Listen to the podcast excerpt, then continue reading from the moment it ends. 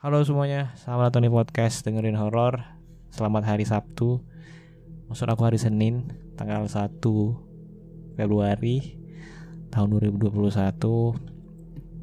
Hari ini kalau misalnya teman-teman pada ngikutin pasar saham ya, hari ini adalah hari kebahagiaan dari beberapa orang yang ngikutin pasar saham karena tiga hari belakangan ini indeks harga saham global itu lagi turun ya merah hari ini lagi hijau teman-teman. Ada sekitar nambah 3 persenan 3,5 persen gitu. Ya hari ini pasar sangat euforia banget bahagia banget.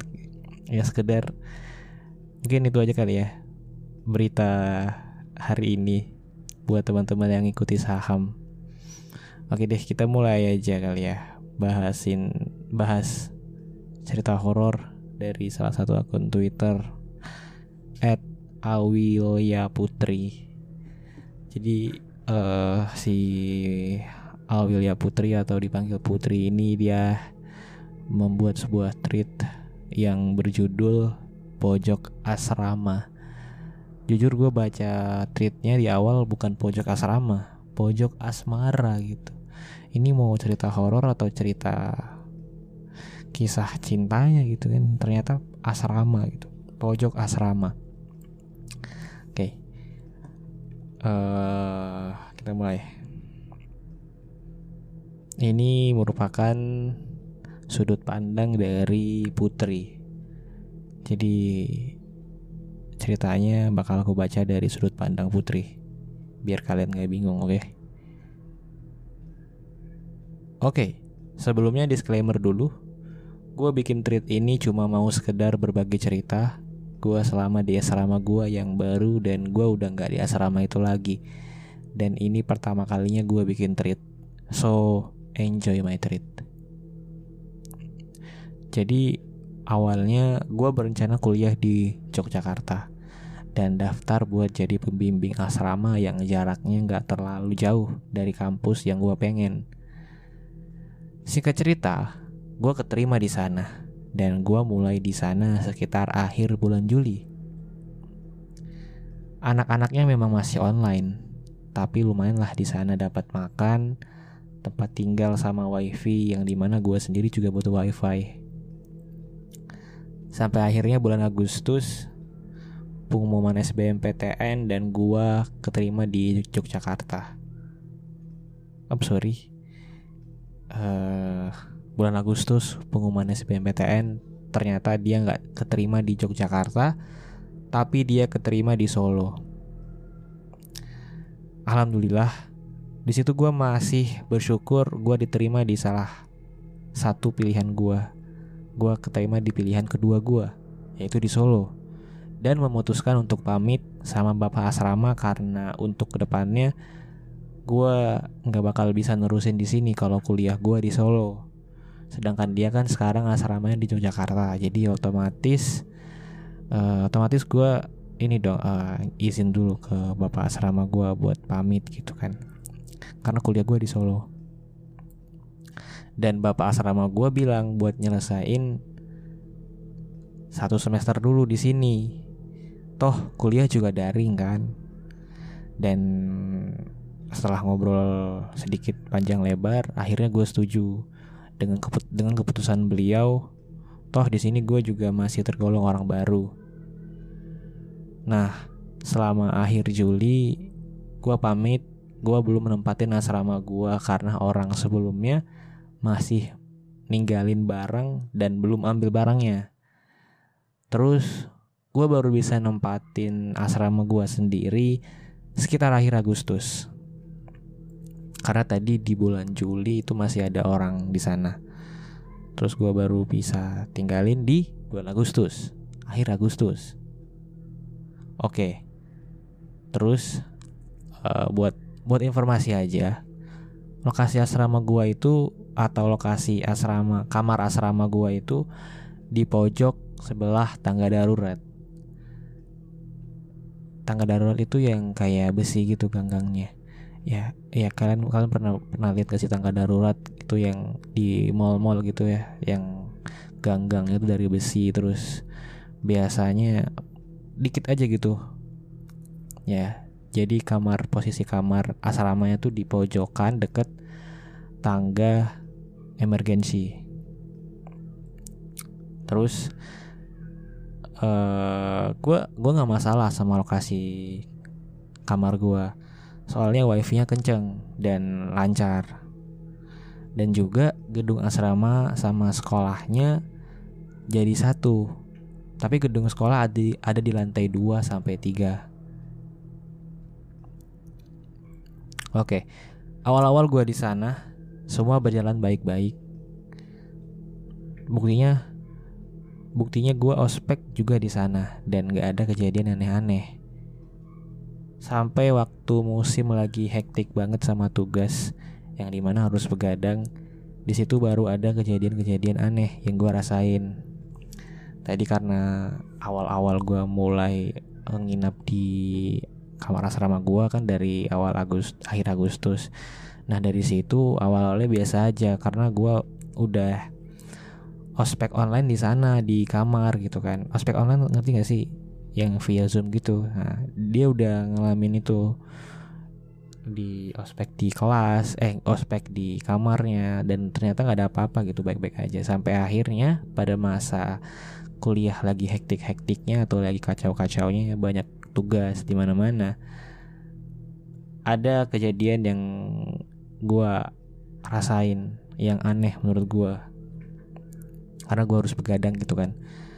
Gue inget banget gue lagi lembur tugas sekitar jam setengah satuan dan lagi ditemenin video call sama doi gue karena emang udah tengah malam dan sepi kedengeran dong otomatis suara detik, jam, dan gue juga tahu kalau misalnya ada orang naik atau turun lewat tangga sebelah.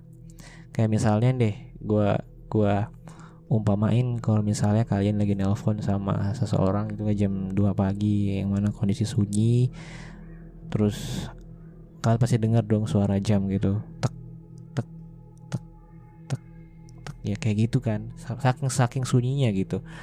Sampai kayak pokoknya gue itu pasti dengar kalau misalnya ada orang lewat di tangga sebelah kamar gue. Terus lagi enak-enaknya ngobrol sama doi, tiba-tiba ada suara langkah kaki naik tangga sebelah. Gue bingung dong, siapa malam-malam gini naik? Toh di lantai dua ini penghuninya yang tinggal di asrama cuma gue. Yang lainnya pada di lantai satu ya gua kira orang bawah yang ada perlu sama gua kan terus dia naik ke atas sampai-sampai gua suruh doi gua buat diem gitu gue bilang dengerin deh. Ada yang naik ke lantai atas. Terus selesai gua ngomong sama doi gua kayak tadi tiba-tiba langkah kakinya langsung berhenti. Padahal gue ngomong sama doi gue di video di video call tadi itu cuma bisik-bisik doang kayak pelan-pelan gitu. Terus uh, ya udah dong. Gue tunggu suaranya tuh kayak bener-bener sampai di atas sampai bener-bener naik ke atas. Di situ gue mikir dan gue takutin itu bukan hantu atau kayak makhluk-makhluk yang gak kasat mata tapi lebih takut ke arah maling atau penjahat gitu. Terus doi gue bilang udah nanti kalau nyampe juga ntar bakal diketok dong pintunya gitu kan. Dan anehnya lagi gue cuma denger sekitar 6 sampai 7 langkah kaki doang. Yang mana itu belum nyampe lantai 2 apalagi lantai 3 ya udah gue tunggu dong. Kalau gue tunggu. Kok nggak nyampe nyampe asrama gue atau langkah kaki lanjutannya gitu nggak kedengeran. Cuma sekitar 6 sampai tujuh langkah doang habis itu udah selesai nggak kedengeran apa-apa. Tapi setelah gue tunggu-tunggu hasilnya apa nggak ada suara langkah kaki atau ketukan pintu sama sekali. Dan ya hening hening banget. Padahal udah jam 2 pagi. Karena udah karena gue udah ngerasa aneh.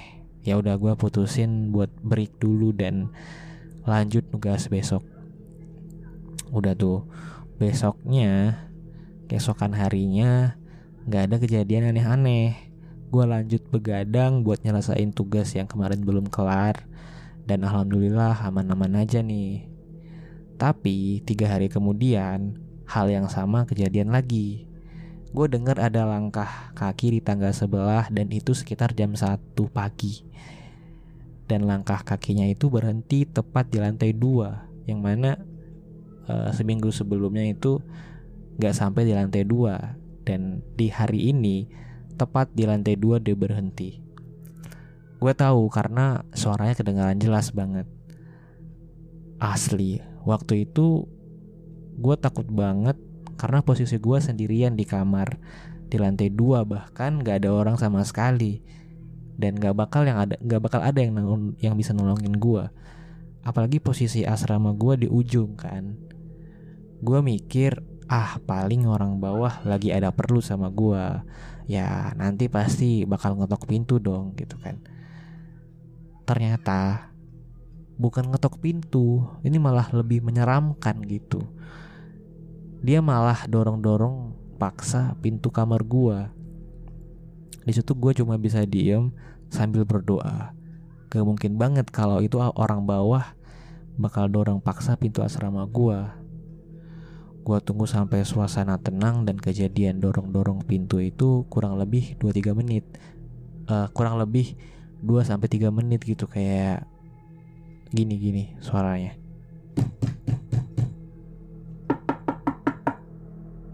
kayak gedor-gedor gitu gak sih? Dan itu berlangsung selama kurang lebih 2 sampai 3 menit. Gue cuma tutup mulut biar suara gue nggak keluar kan karena takut banget di situ takut misalnya gue keluarin suara gue takutnya gimana gimana gitu kan jadi gue tutup mulut gue sampai akhirnya suara langkah kaki itu deketin tempat gue tidur. Dan ada suara kuku nyakar jendela deket tempat gua. Asli rasanya mau teriak minta tolong tapi gua sadar nggak bakal kedengeran. Apalagi sampai lantai satu gitu. Karena anjrit itu suara kakinya itu deket banget sama tempat tidur gua sampai ada suara cakaran di jendela gitu. Itu gak sih yang lu coba deh buat sekarang lu ke jendela ke jendela lu gitu terus lu garukin jendela lu pakai jari-jari kayak gitu kira-kira suaranya kayak ngilu-ngilu gitu tau gak ya kira-kira kayak gitu. Gimana gue nggak takut ya kan? Dan gue di situ kayak pusing banget panik banget karena nggak ada yang bisa nolongin gue gitu. Dan gue cuma bisa pasrah dan doa gue gue kencengin gitu biar gue selamat. Dan akhirnya gue bawa buat tidur aja. Ya walau pun ujung-ujungnya gue nggak bisa tidur. Terus kejadian langkah kaki itu udah nggak nggak keulang lagi buat beberapa minggu setelahnya. Tapi apakah kehidupan jam satu malam gue aman? Jawabannya enggak gue inget dua minggu setelah kejadian dorong-dorong pintu tadi ada kejadian mengganjal yang lain kejadian geser-geser meja dan kursi di lantai tiga. Jadi lantai tiga itu cuma ada satu asrama yang lokasinya ada di paling depan sejajar sama gerbang depan asrama. Yang berarti atas asrama gua itu kelas. Gua inget banget waktu itu bulan-bulan Oktober di mana gua lagi ngedown sama keadaan gua yang bikin gua tiap malam overthinking. Ya you know lah kayak kayak orang-orang zaman sekarang yang overthinking sampai tengah malam gitu. Nah satu malam kira-kira jam satuan gitu gue denger di atas asrama gue yang tadi yang yang lu tahu semua kalau di atas di atas kamar gua itu lantai tiga itu merupakan kelas kan kira-kira jam satuan gue denger di atas asrama gua tuh ada yang kayak lagi pindah-pindahin meja atau kursi intinya barang-barang itu didorong bukan diangkat yang mana suara jelas banget kedengeran. Dan setiap gua noleh ke atas, itu suara makin kenceng, bukannya diem, tapi malah makin kenceng. Lu kebayang gak sih suara suara meja yang digeser gitu? Suaranya ngilu-ngilu gede kayak mana gitu ya? Pasti dong, pasti kebayang dong ya kayak waktu free class gitu di kelas kalian ada teman-teman kalian yang geser-geser meja geser-geser geser-geser kursi gitu pasti ya kebayangnya kayak gitu dah gitu. Tapi gue dengernya dari bawah dari kamar. Sementara suaranya di atas di atas plafon gue tuh tepatnya. Terus gue pikir gue pikir ah paling pas satpam lagi beres-beres kelas atas gitu.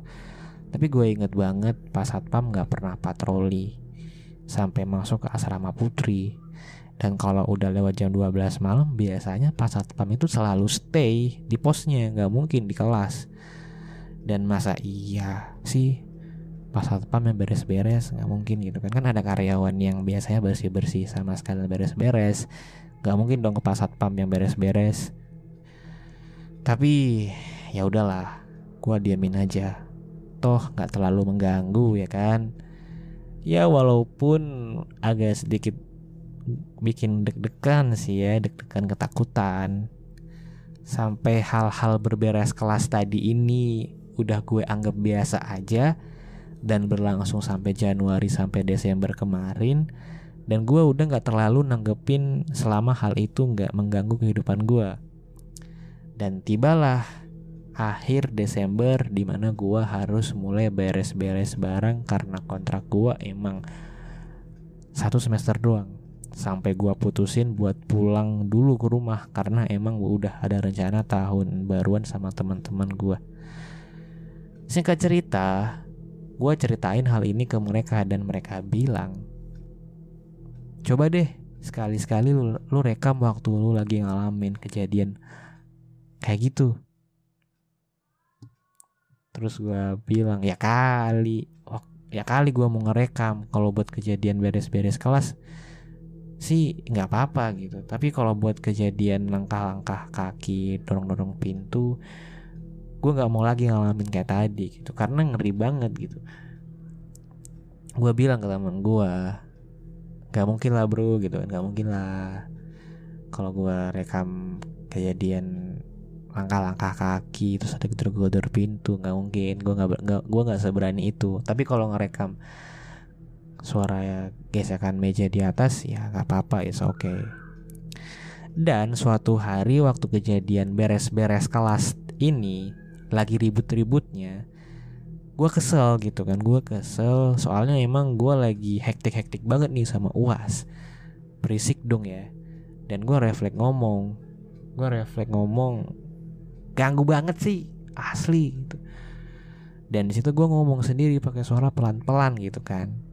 Kayak kayak lu ngedumel gitu kan. Anjing ini basic banget ganggu banget gitu. Karena you, you know lah gitu kan lagi pusing uas gitu. Tiba ada suara kejadian di atas at, atap itu di atas plafon gue geser-geser aja wajar dong kalau gue ucap ngedumel dalam hati kayak ganggu banget asli gitu. Wajar dong ya. Padahal tuh dan itu juga gue suaranya pelan-pelan aja gitu. Habis itu gue denger jelas banget ada suara ketukan di tembok antara asrama gue sama kelas. For your information, temboknya bukan tembok yang dari bata atau beton gitu, tapi dari triplek tebel. Dan you know seberapa jelas kalau ada yang ngetok itu tembok. Berarti kalau gua enggak gua gua anggap kalau misalnya tembok triplek itu mungkin kayak apa ya hmm, gipsum lu tahu gipsum gak sih kira-kira kayak gitu gipsum dan gipsum itu diketok-ketok dan pasti suaranya gede banget kan. Gue langsung refleks ngomong sorry sorry. Sorry karena gue mikir anjir ini kayak salah gue nih gue ngedumel. Tapi asli gue emang keganggu banget karena malam itu beberes-beres kelasnya dalam tanda kutip beres-beres kelas itu kejadian yang di atas itu itu lebih berisik dari biasanya dan for your information lagi for your information lantai tiga tuh nggak ada penghuninya. Asrama lantai tiga kosong. Jadi itu siapa teman-teman? Gue inget banget dia tiga kali ngetok-ngetok gitu. Sama satu kali ketokan yang berkepanjangan. Kayak emang mau ganggu tapi nggak lama setelah gua bilang sorry suara ketokan tembok tadi tiba-tiba berhenti. Dan suara berberes-beres kelas yang di atas itu tiba-tiba pelan-pelan berhenti. Gua kayak nyesel banget gak lagi-lagi deh. Gua nyeletuk yang aneh-aneh. Nah terus sampai puncaknya Hamin satu gue keluar dari asrama itu. Awal bulan Januari nih tanggal 8 gue pamit pulang karena emang kontrak gue udah kelar. Nah malam sebelum gue pulang itu tanggal 7 nya itu kejadian yang gak gue pengen kejadian lagi. Aduh, tanggal 7 malam barang gue di asrama udah gue cicil bawa pulang dan tinggal dikit lagi. Nah sorenya gue berantem nih sama doi gue Yang akhirnya jadi diem-dieman Ya udah untuk menghibur diri gue nonton drakor Gue nonton drakor sampai lupa waktu. Sampai sekitar jam setengah satu gue nonton drakor. Nah waktu jam setengah satu gue udah was-was Jangan-jangan bakal ada kejadian lagi nih. Dan ternyata aman-aman aja. Ya udah gua gas aja tuh dong sampai gua gas aja drakoran gitu sampai subuh sekalian lah gitu kan. Nanggung daripada nggak bangun subuh. Tapi waktu jam setengah dua gue denger ada yang naik tangga sebelah. Ya kejadian langkah kaki yang gua nggak harapin itu keulang lagi. Tapi nggak cuma itu Waktu langkah kaki itu udah nyampe di lantai dua Gak ada suara dorongan pintu Tapi Berberes-beres kelas yang mulai ribut Ditambah waktu gua berusaha buat gak teriak dan tutup mulut Ketokat tembok itu itu ikut-ikutan ribut Gak ada dorongan pintu Tapi kuku-kuku nyakar jendela yang dia kasih Wah Lu kebayang gak sih kondisi di saat itu gimana? Kebayang gak? Kebayang dong gitu kan Kayak seolah-olah gue tuh di lagi dikepung sama makhluk-makhluk ini gitu kan. Suara kaki Terus suara tembok Suara ngetok-ngetok tembok Terus suara berberes kelas yang di atas itu geser-geser meja yang berisik banget Terus ada suara cakaran di lantai. Sorry suara cakaran di jendela maksud gue main gimana? Itu rasanya kayak ah ngeri banget deh gitu nightmare banget gitu. Triple kill pikir gue gitu kan. Mampus kejadian tiga kejadian langsung gitu. Sekaligus mending satu-satu. Lah ini langsung keroyokan. Sampai gue pikir apa mereka sengaja janjian ya buat gangguin gue di malam terakhir gue di sana? Tapi ya gue nggak tahu orang gue ketakutan gitu kan. Dan di saat itu gue lantunin doa doa yang gue hafal dan gue bisa selesai doa terus suara suara dari kejadian itu mulai mulai mereda karena gue udah berdoa tadi ya mulai mereda dan gue udah mulai mikir tenang nih. Pikir gue mungkin mereka mau perpisahan sama gue kali ya tapi nggak tahu gimana caranya. Ya jangan sampai ketemu juga sih ya. Nauzubillah min zalik dah. Dan sekarang gue udah nggak di nggak di asrama itu. Bukan karena nggak betah tapi karena emang kontrak gue udah selesai gitu. Dan for your information juga belakang asrama gue itu kuburan. Ya jadi emang kalau malam suasananya nggak nggak nyaman gitu sih. Dan yang terakhir gue bukan orang yang bisa lihat-lihat hal yang gaib. Tapi kalau dilihatin secara, secara langsung pernah. Udah segitu aja dari pertama gue maaf kalau menurut kalian gak nyeremin atau gimana. But di sini gue mau sharing sedikit cerita yang gue alamin sendiri kalau ada masukan tentang treat gue gue sangat mengapresiasi biar gue bisa bikin another horror treat yang gue rasain sebelumnya thank you dan sekian cerita dari gua, dari Putri. Selamat tinggal dan terima kasih.